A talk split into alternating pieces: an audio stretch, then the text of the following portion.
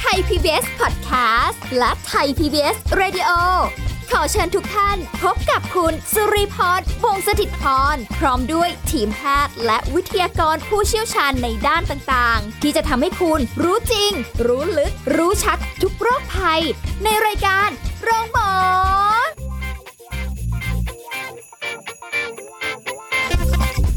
วัสดีค่ะ คุณผู้ฟังค่ะขอต้อนรับเข้าสู่รายการโรงหมอค่ะ วันนี้เรามาพบกันที่เก่าเวลาเดิมนะคะ วันนี้เหมือนเดิมค่ะสุรีพรทำหน้าที่นะคะ เอาละวันนี้เราจะคุยกับผู้ช่วยศาสตราจารย์ดรจันวิพาดิโลสัมพันธ์ผู้ทรงคุณวุฒิมหาวิทยาลัยราชภัฏบ้านสมเด็จเจ้าพระยา ผู้เชี่ยวชาญด้านความสัมพันธ์และครอบครัวค่ะสวัสดีค่ะอาจารย์ค่ะค่ะสวัสดีค่ะ สวัสดีค่ะท่านผู้ฟังทุกท่านค่ะอะวันนี้คุยกันเรื่องเป็นอีกเรื่องหนึ่งที่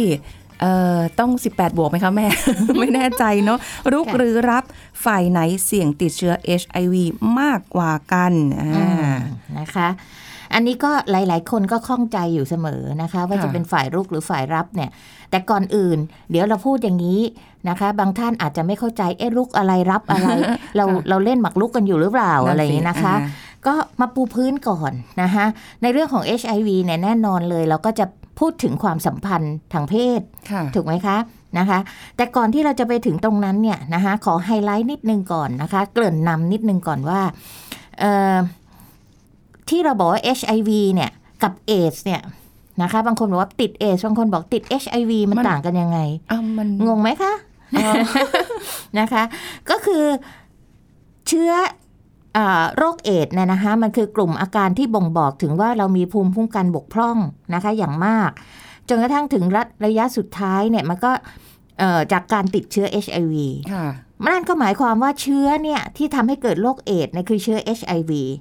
มันเป็นไวรัสชนิดหนึ่งค่ะนะคะเพราะฉะนั้นคนที่ติดเชื้อ HIV เนี่ยถ้าไม่ทำการรักษาหรือว่าปล่อยปละละเลย มันจะก็จะกลายเป็นเอสในที่สุดอืมนึกออกไหมคะเพราะฉะนั้นว่าผู้ติดเชื้อ HIV บางคนเนี่ยยังไม่ได้เป็นเอดส์ถามค่ะว่าทำไม มันยังไม่ได้แสดงอาการ หรือมีอาการของโรคนี้เกิดขึ้นอ๋อ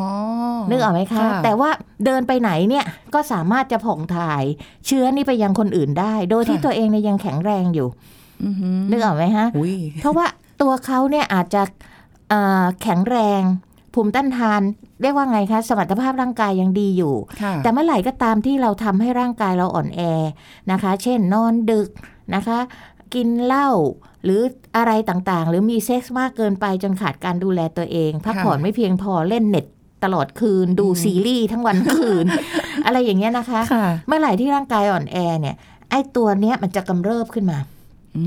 ได้ก่อนไหมคะ หรือว่าไปรับเชื้อเยอะๆ เช่นขอโทษนะคะ คนที่สนุกสนานกับเรื่องเซ็กส์มากมายค่ะแล้วก็ไปรับเชื้อ HIV จากคนอื่นเข้ามาเข้ามาเข้ามาสะสมในตัวเองเยอะๆ จนในที่สุดทนไม่ไหวและร่างกายรับไม่ไหว มันก็เกิดกลายเป็นเอสขึ้นมาได้ก่อนไหมคะค่ะนะคะอืมอันนี้คือพื้นฐานก่อนค่ะเพราะฉะนั้นเราบอกว่าการติดเชื้อ HIV เนี่ยในการมีเพศสัมพันธ์กันเนี่ยมันก็ขี้มักจะมีอยู่ 3 ทางในเรื่องของการมีเพศสัมพันธ์ค่ะนะคะ นั่นก็คือช่องทางต่างๆ โดยทั่วไปเนี่ยนะคะที่เราบอกว่าความเสี่ยงของการติดเชื้อ HIV ในแต่ละคนเนี่ยมีไม่เท่ากันนะคะค่ะที่เรากำลังเจอกันอยู่ทุกวันนี้ก็คือเรื่องของโควิดค่ะใช่นะคะเหมือนกันว่าอืมบางคนเนี่ยก็รับเชื้อโควิดมา แต่ว่าไม่ได้แสดงอาการของโรคโควิดค่ะนะคะ HIV ก็เหมือนกัน เพราะฉะนั้นคนเราแต่ละคนติดเชื้อ HIV เนี่ยความเสี่ยงจะมีไม่เท่ากันนะคะอืมขึ้นอยู่กับปริมาณของ สารคัดหลั่งที่ได้รับสัมผัสเข้าไปนะคะค่ะซึ่งมันจะมีอยู่ 3 ทางใหญ่ ๆนะคะ ทางที่ 1 ก็คือเรื่องของเลือดนะคะแล้วก็สารคัดหลั่งที่มีเลือดปนค่ะพวกเนี้ยถ้าไปสัมผัสสิ่งเหล่านี้จะจะเสี่ยงมากที่สุดนะคะค่ะเอ่อเพราะฉะนั้นกลุ่มแรกเนี่ยที่จะรับตรงนี้ได้มากที่สุดก็คือพวกที่ปลูกถ่ายอวัยวะนึกออกไหมคะค่ะคือเปลี่ยนจากเอาตับคนนี้มาใส่คนนี้อ๋อออะไรอย่างเงี้ยนะคะ กับการถ่ายเลือดโดยตรง เช่น การเอ่อ บริจาคเลือดค่ะนะคะเพราะฉะนั้นเดี๋ยวนี้เขาถึงได้ตรวจเข้มมากค่ะนะคะ ว่ามีการติดเชื้อพวกนี้ไหมอะไรไหมอืมนะคะเพราะเนี่ยคือทางเสี่ยงที่หนึ่งค่ะทางเสียงที่สองรองลงมานิดนึงก็คือพวกน้ำอสุจินะคะ หรือน้ำคร่ำหรือเออน้ำในช่องคลอด พวกเนี้ยมันก็จะมีเชื้อ HIV อยู่แล้วอ๋อสำหรับค่ะคนที่ติดเชื้อนะคะ เพราะฉะนั้นเอ่อจะเห็นว่าเวลาที่เด็กคลอดเนี่ยเขาก็จะต้องมีการป้องกันนะคะถ้าในกรณีที่แม่เนี่ย เป็น HIV อยู่นะคะค่ะเพราะว่าสารคัดหลั่งในช่องคลอดแม่หรือในน้ำคร่ำเนี่ยอาจจะมีเชื้อ HIV อยู่ก็ได้นะคะ เพราะฉะนั้นการฝากท้องเป็นเรื่องสำคัญนะคะที่ต้องป้องปรามตรงนี้ก่อนค่ะและอันที่ที่สามนะคะที่ถือว่ามีเชื้อน้อยที่สุดเลยนะคะ หรือแทบจะไม่มีเลยแต่ไม่เป็นศูนย์นะคะ ทางทางทฤษฎีก็คือพวกน้ำลาย ปัสสาวะอุจจาระน้ำมูกเสมหะอะไรพวกเนี้ยค่ะนะคะเพราะฉะนั้นสิ่งเหล่านี้เนี่ยจะมีโอกาสในการติดเชื้อน้อยกว่า 2 ทางแรก แต่ก็ไม่ว่าก็ไม่ใช่ไม่ไม่ถึงมีเป็นศูนย์เออนะคะค่ะเอ่อไม่รู้ว่าใครจะแจ็คพอตเนี่ยนะคะทีนี้เราลองมาดูจากจากที่เราบอกว่ามี 3 ทางค่ะนะคะพอในเรื่องของการมีเพศสัมพันธ์มันก็จะมีอยู่3ช่องช่องทางอีกเหมือนกันนะคะค่ะที่จะมากที่สุดช่องทางแรกก็คือการมีเพศสัมพันธ์ทางช่องคลอดค่ะ นะคะอืมปกติอะนะหาอันที่สองก็คือการมีเพศสัมพันธ์ทางทวารหนักนะคะค่ะและอันที่3ก็คือการมีเพศสัมพันธ์ทางปากนะคะ เพราะว่ากลุ่มเนี้ยทั้ง3ทางเนี่ยอาจจะหญิงกับชายชายกับชาย หญิงกับหญิงเรามาดูกันทีคือละอันกลุ่มอันเนี้ยลูกหรือรับเนี่ยคือไม่ได้จับเจาะจงว่าจะชายกับชายอย่างเดียวไม่ที่เราเข้าใจจำเป็นหญิงค่ะกับชายก็ได้ค่ะอ่าฮะที่เราเรียกว่าฝ่ายรุกฝ่ายรับเนี่ยเพราะในคู่สัมพันธ์บางคู่เนี่ย เขาก็ผลัดกันเป็นรุกกับรับเหมือนกันอืมนะคะ แต่ค่ะมันก็อยู่ที่ว่าใครเนี่ยเป็นคนเป็นฝ่ายที่มีเชื้อ HIV โอ้ยด้วย ก็เนี่ยแหละอ่าไม่รู้ด้วยนะเนี่คะยอะเรามาดูช่องทางแรกค่ะนะคะ ช่องทางแรกก็คือการมีเพศสัมพันธ์กันทางช่องคลอดนะคะเอ่อถ้าฝ่ายรับเป็นผู้หญิงนะคะเสี่ยงที่จะได้รับ HIV หมายถึงว่าฝ่ายรับเนี่ยนะคะผู้หญิงเป็นฝ่ายอ่าฮะเป็นฝ่ายรับโดยปกติการมีเพศสัมพันธ์ทางช่องคลอดเนี่ยนะคะ ในการมีเพศสัมพันธ์หนึ่งหมื่นครั้ง ค่ะ ถือว่าเสี่ยงแปดในหนึ่งหมื่นอืมอ่าก็โอเคแต่ถ้าเป็นฝ่ายรุกค่ะนะคะจะเสี่ยงต่อการมี HIV เนี่ยในหมื่นครั้ง4ครั้งอ้าวอ่าเพราะฉะนั้นจะเห็นได้ว่าในการมีเพศสัมพันธ์ทางช่องคลอดเนี่ย ฝ่ายรับเสี่ยงมากกว่าฝ่ายรุกนะคะอันที่หนึ่งแล้วนะนะคะพอมาดูช่องทางที่สองค่ะช่องทางที่สองเนี่ยอันอันนี้คือต้องเรียนก่อนว่าเป็นการผลการศึกษาวิจัยทั้งหมดนะคะเอ่อ การมีเพศสัมพันธ์ทางทวารหนักเนี่ยเอ่อที่มากที่สุดก็คือชายกับชายค่ะใช่ไหมคะใช่เพราะเขาไม่มีช่องทางอื่นให้เลือกนะคะเอ่อหรือชายกับหญิงอ่าก็ได้อ่าอ่าก็ได้ใช่นะคะแต่หญิงกับหญิงนี่ไม่มีไม่มีนะคะเพราะไม่มีอะไรที่จะล่วงเข้าไปนอกจากว่าจะใช้พวกเซ็กซ์ทอยนะคะค่ะทีนี้ในแง่ของการมีเพศสัมพันธ์ทางทวารหนักเนี่ยนะคะ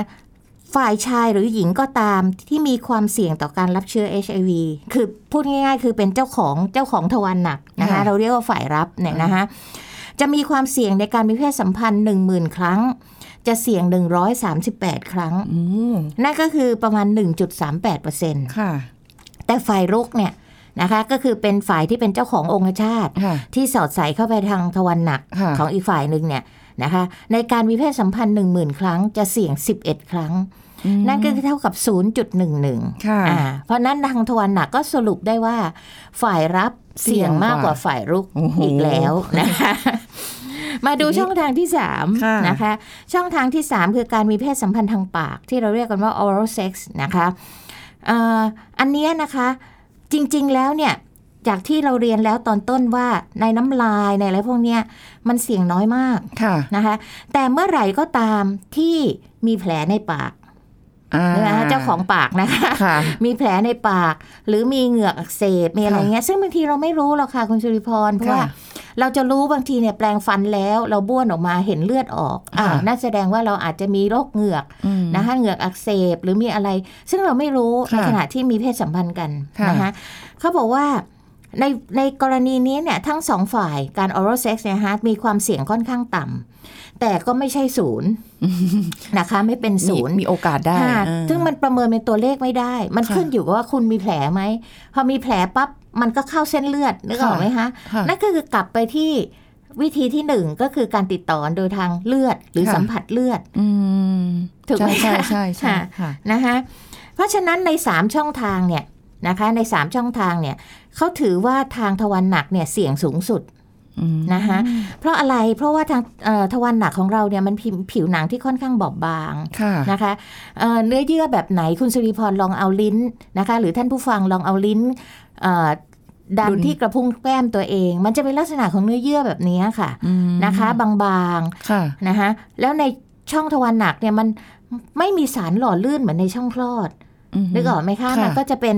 สารหล่อลื่นออกมาน้อยมากนะคะ เพราะฉะนั้นเมื่อมีการบาดเจ็บฉีกขาดที่บริเวณทวารหนักเนี่ยมันจะเกิดแผลได้ง่ายค่ะซึ่งบางทีเราไม่รู้สึกหรอกเพราะว่ามันอยู่ภายในมันไม่ได้มีเส้นประสาทที่จะทำให้เรารู้สึกว่ามันเกิดแผลฉีกขาดขึ้นแล้วนะคะเอ่อ แล้วก็เซลล์ต่างๆ มันก็ทำให้เกิดการติดเชื้อได้ง่ายนะคะเขาจึงถือว่าการมีเพศสัมพันธ์ทวารหนักเนี่ยเสี่ยงมากกว่าช่องทางอื่นอืมมันก็เลยเหมือนกับการไปไปพุ่งเป้าที่อาจจะเป็นชายกับชายค่อนข้างจะเยอะกว่าอะไรค่ะอย่างนี้ใช่ไหมนะคะ โดยโดยโดยวิธีปฏิบัติอ๋อนะคะอย่างที่เราเคยคุยกันจำได้ไหมคะว่าในเรื่องของความสัมพันธ์ระหว่างชายกับชายเนี่ยเขาจะมี big sex กับ small sex นะคะ big sex ก็คือการมีเพศสัมพันธ์กันทางทวารหนักค่ะส่วน small sex นั่นน่ะอาจจะใช้ช่องทางอื่นที่ไม่ใช่ทวารหนักอืมนะคะค่ะค่ะเพราะฉะนั้นโดยสรุปเนี่ยนะคะจากที่เราคุยกันมาเนี่ยก็สรุปได้ว่า ฝ่ายรับเนี่ยมีโอกาสเสี่ยงมากกว่าฝ่ายรุกนะคะคือค่ะฝ่ายรับเนี่ยจะประมาณ1ถึง30เปอร์เซ็น เสี่ยงอ๋อแต่ฝ่ายเอ่อฝ่ายรุกเนี่ยแค่ 0.1 ถึง 1เปอร์เซ็นเท่านั้นเองค่ะถ้าคิดเป็นตัวเลขคร่าว ๆ คือมากกว่ากัน 10 เท่าอืมค่ะหมายถึงว่าเอ่อคน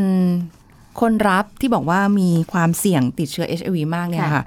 อาจารย์แล้วทีนี้ถ้าเกิดว่าคนรับเนี่ยไม่ได้เป็นไม่ได้เป็นเอสไม่ได้เป็น ไม่มีาเชื้อ HIV ไม่มีมีค่ะแต่ว่าคนรุกเนี่ยมีค่ะเราก็รับใช่ เยอะหน่อยเต็มเต็มๆเลย แต่ถ้าเกิดเราเป็นฝ่ายรับที่เรามีเชื้อ HIV แต่ค่ะคนรุกเขาไม่มีค่ะ อันนี้เราจะผ่องถ่ายให้เขาของถ่ายให้เขาก็มีโอกาสแต่น้อยกว่า10น้อยเท่ากว่าไงสิบเท่าอ๋ออ่าโหอันนี้ก็เดี๋ยวคงไปตัดสินใจกันเองว่าจะค่ะจะยังไงเนอะนะคะเออแต่ทั้งนี้ทั้งหมดเนี่ยมันมีวิธีป้องกันค่ะคุณสิริค่ะพรนะคะเพราะฉะนั้นเอ่อ ไม่ว่าจะเป็นฝ่ายรับหรือฝ่ายรุกอะไรก็แล้วแต่เนี่ย เราก็มีโอกาสที่จะมีการป้องกันค่ะได้ ทุกวันนี้ฟังดูแล้วเหมือนกับว่าเรื่องของ HIV หรือแบบคนติดเชื้อเอสเนี่ย จะน้อยลงแล้วก็ดูสึกว่าเขามีเขาเรียกเป็นอะไรนะ ยาเหรอคะยาต้านไวรัสค่ะต้านไวอ่าฮะรัส ก็ค่ะสามารถใช้ชีวิตได้ปกติอย่างนั้น ใช่ไหมใช่ค่ะอืมเอ่อแต่ก็ต้องรักษาสุขภาพตัวเอง ไม่ไปรับเชื้อ เพิ่มขึ้นอีกค่ะและอีกอันหนึ่งที่น่าน่าวิตกว่าเอ๊ะจำนวน HIV มันไม่เพิ่มเหรอ จริง ๆ มันไม่ใช่ แต่คนไปตรวจน้อยอ้าวนึกออกไหมฮะ คือไม่ใช่ทุกคนที่ที่ไปอยู่ๆไปเดิสนกรีนไปตัวเอง ซึ่งจริงๆแล้วการตรวจเนี่ยนะคะสมมุติว่าเรามีพฤติกรรมเสี่ยงคำว่าเสี่ยงก็คือเออคนสมัยนี้เนาะค่ะก็จะมีเรื่องของเออการมีเพศสัมพันธ์กันนะคะ เหมือนกับการไป อะไรล่ะ มันไม่ได้มียากเหมือนสมัยก่อนที่เราจะต้องแต่งงานเท่านั้นอะไรอย่างนี้ใช่ไหมคะ เดี๋ยวนี้มันก็เป็นความสัมพันธ์ข้ามคืนหรือารักสนุกเธอโอเคฉันโอเค VR โอเคโฮลิเลกิฟกิฟด้วยกันเนี่ย มันง่ายขึ้นอืมเพราะฉะนั้นคนที่มีพฤติกรรมอย่างเนี้ยนะคะค่ะเจนิพาอยากแนะนำให้ไปตรวจ นะคะ ซึ่งเวลาไปตรวจเนี่ยก็ไม่มีใครเขาถามเลยว่าคุณชื่ออะไรเป็นใครมาจากไหนมันมีคลินิกลี่นานามเยอะค่ะทำไมจึงบอกให้ไปตรวจ ต่อให้คุณใช้คุณป้องกันแล้วคุณคิดว่าคู่ คู่นอนของคุณเนี่ยสะอาดแค่ไหนก็ตามอะอืมมันก็อาจจะมีเชื้อแฝงอยู่อืมทีนี้ทำไมถึงให้ไปตรวจ ตรวจถ้าพบปั๊บเนี่ย ยิ่งพบเร็วมันป้องกันได้เร็วค่ะ แต่ถ้าพบช้ามันยิ่งพูดง่ายๆว่าโอกาสที่จะ แข็งแรงไปตลอดเนี่ยมันค่ะยากอืมนึกออกไหมฮะเพราะขณะนี้ก็ยังไม่มียาที่จะรักษาโรคเอดส์หรือยังไม่มีวัคซีน แต่มันมียาต้านไวรัส ถ้าเราพบว่าเราติดเชื้อปั๊บเรารีบกินยาต้านไวรัสเนี่ยค่ะมันก็จะช่วยเราได้อ๋อแต่ไม่ได้แปลว่าหายหายค่ะขาดนะคะค่ะก็ยังต้องกินต่อเนื่อง ใช่ มีอาการบอกไหมคะ ถ้าสมมติว่าแบบ ร่างกายเราเริ่มอ่อนแอลง อาการมันจะมีออกไหมคมันจะพูดออกมานั่นคือคุณเป็นเอดส์แล้วไงเงยนะคะอ่านั่นั่นคือคุณเป็นเอดส์แล้วแล้วค่ะเป็นเอดส์มันก็ต้องรักษาอีกแบบหนึ่งซึ่งวิธีการใช้ยาเนี่ยโอ้มีรายละเอียดเยอะโอ้เหรอคะนะคะซึ่งอืมซึ่งเอ่อคงคุยในที่นี้ไม่ทันโอนะเคคะ แต่ว่าค่ะต้องให้ต้องไปพบแพทย์เพราะแต่ละเคสก็ไม่เหมือนกันค่ะนะคะ ที่อืมหมอเขาจะอ๋อให้ยาแบบไหน แต่ว่าเราโชคดีค่ะ ที่เราเอ่อ มีการค้นพบโดยคนหมอคนไทยเนี่ยนะคะเภสัชกรไทยที่เก่งมากเนี่ยนะคะ แล้วท่านก็ทำให้ยาที่มันเคยแพงหนักๆเนี่ยที่เราต้องซื้อจากเมืองนอกอะไรต่างๆเนี่ยสามารถที่จะลดลง แต่มันก็ยังเสียค่าใช้จ่ายอยู่อะนะคะค่ะแล้วเดี๋ยวนี้มันก็มีการช่วยเหลือจากหน่วยงานอะไรอืมต่างๆ เหล่านี้ที่ทำให้คนเป็นเอดส์เนี่ยก็สามารถที่จะมีชีวิตอยู่ได้โอ้หาโดยใช้ยาหรือมีสิทธิ์ในการได้รับยาฟรีอะไรค่ะต่างๆเหล่านี้ซึ่งมันมีรายละเอียดเยอะ จึงอยากบอกว่าถ้าใครเนี่ยมีพฤติกรรมที่เราเรียกว่า อืม ถ้าว่าแรงๆในสมัยก่อนเขาเรียกว่าสำส่อนเนาะคือค่ะเปลี่ยนคู่นอนไปเรื่อยๆ หรือว่ามีเซ็กซ์เยอะๆกับคนแปลกหน้าไปเรื่อยๆ บางทีก็บอกฉันไม่ได้แปลกหน้านะคนคุ้นเคยอะไรเงี้ยนั่นก็คือมีเซ็กซ์ไปโดยที่ไม่มีใครประกันได้หรอกค่ะ คุณสิริพรว่าคนที่มีเซ็กซ์กับเราเนี่ยเขาจะมีกับเราคนเดียวเท่านั้นเหรออืมนึกออกไหมฮะ มันไม่มีใครเอาใครมาขังกรงได้ถูกไหมคะค่ะเพราะฉะนั้นเนี่ยถ้าเรายังเป็นอย่างเนี้ยไม่ได้มีคู่นอนหรือมีสามีภรรยาแค่คนเดียวเนี่ย กรุณาไปตรวจเถอะค่ะค่ะนะคะเพื่อจะป้องกันตัวเองให้เร็วที่สุด เพราะว่า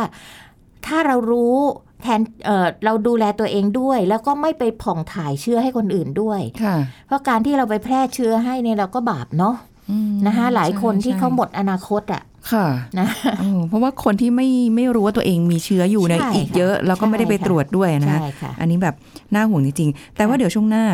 เดี๋ยวเรามาคุยกันเรื่องการป้องกันดีกว่าหาอาจารย์ว่าค่ะเอ๊ะเราจะป้องกันได้ยังไงกับเรื่องค่ะของเอ่อ HIV นะคะ เดี๋ยวพักกันสักครู่ค่ะ พักกันสักครู่แล้วกลับมาฟังกันต่อค่ะ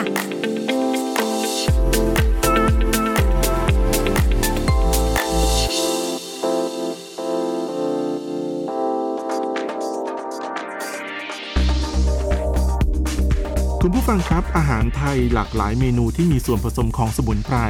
ล้วนมีสรรพคุณทางยาช่วยเสริมภูมิต้านทานของร่างกายนะครับพืชสมุนไพรหลายชนิดยังมีสารสำคัญสามารถป้องกันการติดเชื้อไวรัสต่างๆ รวมไปถึงโควิด -19 ที่กำลังแพร่ระบาดได้ ตัวอย่าง 2 อาหารไทยได้แก่ ผัดกะเพรา โดยใบกะเพรามีสาร orientin สารสำคัญที่มีศักยภาพในการป้องกันไม่ให้ไวรัสเข้าสู่เซลล์ ลดโอกาสการติดเชื้อของเซลล์ ช่วยป้องกันไม่ให้ป่วยไข้จากเชื้อไวรัส และเมนูต้มยำนะครับ โดยหอมใหญ่ หอมแดงมีสารสำคัญอย่าง quercetin ที่มีศักยภาพป้องกันไม่ให้ไวรัสเข้าเซลล์ ช่วยลดโอกาสการติดเชื้อ ขณะที่เห็ดนั้นนะครับ มีสารเบต้ากลูแคนช่วยกระตุ้นภูมิคุ้มกันของร่างกายทำให้ไม่ป่วยง่าย และมะนาวมีวิตามินซี ที่มีฤทธิ์ต้านอนุมูลอิสระสูง ช่วยเสริมการทำงานของระบบภูมิคุ้มกันครับ ขอขอบคุณข้อมูลจากสำนักงานกองทุนสนับสนุนการสร้างเสริมสุขภาพหรือสสส ไทย PBS ดิจิทัล Radio ออกอากาศจากองค์การกระจายเสียง และแพร่ภาพสาธารณะแห่งประเทศไทย ถนนมิภาวดีรังสิต กรุงเทพมหานคร ไทย PBS ดิจิทัล Radio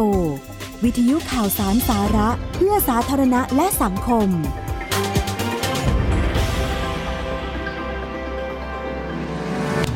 ำลังฟังรายการโรงหมอ รายการสุขภาพเพื่อคุณจากเรา กลับมาพูดคุยกันต่อค่ะ คุณผู้ฟังคะสำหรับเรื่องของลูกหรือรับฝ่ายไหนเสี่ยงติดเชื้อ HIV มากกว่ากว่ากัน ได้รับทราบข้อมูลกันไปแล้ว แต่ว่าช่วงนี้เนี่ยอยากจะคุยกันค่ะอาจารย์ว่าโอ้โหคือฟังมาแล้วเนี่ยมีทั้งคนที่เป็นแล้วไม่ได้ไปตรวจก็ไม่รู้ว่าเป็น คนไปตรวจแล้วบางทีก็ฉันก็จะยังอยู่อะค่ะก็ยังจะทำแบบนั้นอยู่เนี่ยค่ะทีนี้ถ้าเกิดจะเป็นการป้องกันทั้งแบบ ไม่ต้องมีรับเชื้อมาเลย หรือว่าในการในความเสี่ยงที่เราสมมติเราไปมีเพศสัมพันธ์อะไรอย่างเงี้ยค่ะ ค่ะ ก็อยากจะแนะนำตั้งแต่ที่เราบอกว่ามันมีเอ่อที่มันมากที่สุดที่เชื้ออยู่ก็คือในเรื่องของเลือดค่ะนะคะแล้วก็สารคัดหลั่งต่างๆนะคะ เพราะฉะนั้นเราลองมาดูจะไล่ไล่ให้ฟังเลยว่าเอ๊ะถ้าเราไปโดนอย่างนี้อย่างนั้นเราจะทำยังไงนะคะค่ะเพราะฉะนั้นวิธีการที่เอ่อ ป้องกันเชื้อ HIV เมื่อมีโอกาสสัมผัสกับเชื้อนะคะ เช่น อย่างแรกเลยถ้าโดนเข็มฉีดยานะคุณพยาบาลในยโดนบ่อยค่ะบางทีเจาะเลือดคนไข้ถอนเข็มออกมาปั๊บมาจึกเอาตัวเองเอ้ยก็มีค่ะนะคะโอกาสพลาดมันมีอืมนะคะ หรือของมีคมบาดค่ะเช่นของมีคมอย่างที่ว่าเราไปใช้มีดโกนใช้อะไรนะคะ ที่เราไม่แน่ใจว่าเอ่อคนเนี้ยเขาเป็นอยู่หรือเปล่าอืมหรือบางทีมันเกิดเหตุอะ ที่ทำให้ของมีคมเหล่านั้นมามาโดนเราแล้วเราก็ไม่แน่ใจว่าเอ๊ะเขามีเชื้อ HIV หรือเปล่านะคะอย่างแรกเลยคือ ล้างน้ำให้สะอาด ล้างน้ำกับน้ำสบู่เนี่ยค่ะค่ะนะคะ แล้วก็เอาแอลกอฮอล์70%หรือเบตาดีนนะคะ เช็ดที่บาดแผล ไม่ควรใช้น้ำยากัดหรือทำลายผิวหนังหรือเยื่อบุนะคะ แล้วก็ไม่ควรจะไปบีบเค้นให้รุนแรง ที่ที่ทำให้ตรงบริเวณที่โดนน่ะมันชอกช้ำค่ะระกำหนักขึ้นนะคะ อันนี้ค่ะคือเบื้องต้นนะคะทีนี้ต่อไปถ้าเลือดหรือสารคัดหลั่งนะกระเด็นเข้าตานะคะ คือบางทีเนี่ยมันมีเหตุอะเนาะมันสลัดหรืออะไรต่างๆเนี่ยโชะเข้าตาพอดีค่ะเนี่ยนะคะ ให้รีบล้างด้วยน้ำสะอาด ใช้น้ำก๊อกธรรมดาเนี่ยค่ะล้างให้สะอาดมากๆ อย่าขยี้ตารุนแรงค่ะอันนี้คือเบื้องต้นนะคะ ทีนี้ถ้าเกิด เอ่อเลือดหรือสารคัดหลั่งเหล่านั้นน่ะกระเด็นเข้าปากนะคะค่ะกระเด็นเข้าปากให้บ้วนปากนะคะกลั้วปากและคอด้วยน้ำสะอาดมาก ๆ เลยนะคะบ้วนบ้วนบ้วนบ้วนเลย อันนี้คือเบื้องต้นก่อนนะคะค่ะ ทีนี้ในกรณีที่ถุงยางรั่วหรือฉีกขาด ซึ่งการรั่วหรือฉีกขาดมันก็มีระดับนะคะ เช่นโอ้โหบางคนในรั่วเล็กน้อยนะคะรั่วเล็กน้อยก็คือส่วนปลายขององคชาตเนี่ยนะคะ รู้สึกเลยว่าเอ๊ะมันสัมผัสกับน้ำจากทวารหนัก อันนี้ในกรณีที่สมมุติว่ามีเพศสัมพันธ์กันทางทวารหนักนะคะ แล้วเรารู้สึกเลยว่า เอ๊ะมันมีน้ำจากทวารหนักเนี่ยอืมมาสัมผัสกับปลายองคชาตเราเนี่ยนะคะค่ะถ้าไม่นานนักเนี่ยก็ไม่ถือว่าอันตรายนะคะ ให้เปลี่ยนถุงยางอันใหม่ซะ แล้วก็ถือว่าปลอดภัยค่ะนะคะ ทีนี้ในกรณีที่รูรั่วขนาดใหญ่นะคะ ถ้าเรามีการสอดใส่เข้าไปเนี่ย เราจะรู้สึกได้ทันทีเลยว่า เอ๊ะ มันรั่ว คือเนื้อต่อเนื้อเนี่ยมันสัมผัสกันอ๋อนะคะ เราก็เอ่อให้หยุดการมีเพศสัมพันธ์ แล้วก็รีบเปลี่ยนถุงยางใหม่ทันที มันก็ ถือว่าปลอดภัยนะคะค่ะทีนี้ถ้าในกรณีที่มีการสัมผัสกันระหว่างผิวหนังกับลำขององคชาตรู้สึกเลยนะคะนะคะไม่ใช่ส่วนที่เป็นปลายองคชาตนะคะค่ะแต่เป็นส่วนลำลำขององคชาตเนี่ยหรือบริเวณโคนขององคชาตเนี่ยค่ะนะคะกับช่องคลอดหรือทวารหนักก็แล้วแต่เนี่ยคือคนที่เขาใช้เนี่ยเขาจะรู้สึกว่าเอ่อเขาจะรู้สึกได้นะคะอันนี้ถือว่าไม่อันตราย เขาไม่เพลินจนไม่รู้อย่างนั้นเปล่าคะนะคะอ่าเพราะว่าลำองคชาตเนี่ยมันไม่ได้มีมีส่วนที่จะเอ่อมันมีผิวหนังที่หนาพออะไรอย่างเงี้ยนะคะอืมแล้วก็ค่ะไม่ถือว่าอันตรายแล้วก็เปลี่ยนถุงยางซะอะไรซะในนี้นะคะทีนี้หลังจากในกรณีที่หลังจากที่ฝ่ายรุกเนี่ย ถึงออแกซึมแล้วนะคะคือถึงจุดสุดยอดแล้ว แล้วพบว่าพอถอนตัวออกมาทั้งทั้งที่ใส่ถุงยางนะนี่กรณีพวกนี้คือใส่ถุงยางหมดนะคะค่ะแต่ว่าถุงยางฉีกขาดหรือเปล่าที่บอกเนี่ยนะคะหลังจากที่เราออกแกซึมแล้วเนี่ย มันก็จะมีการหลั่งน้ำอสุจิถูกไหมคะค่ะแต่พอเราถอนตัวออกมาปรากฏว่าในถุงอสุจิอะไม่มีน้ำอสุจิ อ้าวหายมัไปไหนแปลว่ามันรั่วออกไปแล้วนะคะดังนั้นฝ่ายที่ถูกสอดใส่เนี่ยคือเจ้าของทวารหนักหรือเจ้าของช่องคลอดเนี่ยถือว่าอันตรายแล้วอุ้ยก็ไม่ครู้เนาะค่เสี่ยงเพราะว่าอยู่น้ำสารคัดหลั่งไงคะมันค่ะมันเข้าไปแล้วอะอืมนะคะเพราะฉะนั้นตรงเนี้ยก็ถือว่าอันตรายค่ะทีนี้เมื่อเรารู้วิธีการปฏิบัติเบื้องต้นแล้วรู้อันตรายแล้ว ระดับต่อไปก็คือ ถ้าจะทำยังไงล่ะหลังจาก เกิดพฤติกรรมเสี่ยงแล้วที่คุยมาเมื่อเมื่อกี้นี้แล้วเนี่ยค่ะนะคะแล้วก็ถ้ามีเหตุการณ์เหล่านี้เกิดขึ้นเนี่ยอย่างแรกเลยเนี่ยนะคะ สารคัดหลั่งจากอวัยวะเพศเนี่ยมันจะจะเข้าสู่ร่างกายได้นะคะ เช่นในกรณีถุงยางแตกโดยไม่รู้ตัวนะคะสอดใส่องคชาตเข้าไปในทวารหนัก โดยค่ะไม่ได้สวมถุงยางอนามัยหรืออะไรก็ตาม หรือว่ารั่วอะไรอย่างที่เราพูดเมื่อกี้เนี่ยนะคะเอ่อมันก็มีความเสี่ยงเท่ากับการมีเพศสัมพันธ์โดยไม่สวมถุงยางอนามัยเลยอ้ว เข้าใจไหมคะมันเหมือนกับว่าสวมแต่ว่ามันรั่วมัมันนแตแตกกมันอะไรเงี้ยมันก็เท่ากับไม่มันได้ก็ไม่ได้ใส่ใส่เลย อันเนี้ยถือว่าอันตรายนะคะค่ะพวกเนี้ยต้องรีบมาโรงพยาบาลที่สะดวกนะคะก็ควรจะมาโรงพยาบาลที่เขามีคลินิกเล่นหน้านามค่ะนะคะถ้าเป็นโรงพยาบาลเล็กเอ่อรพสตอะไรเงี้ยอาจจะไม่ได้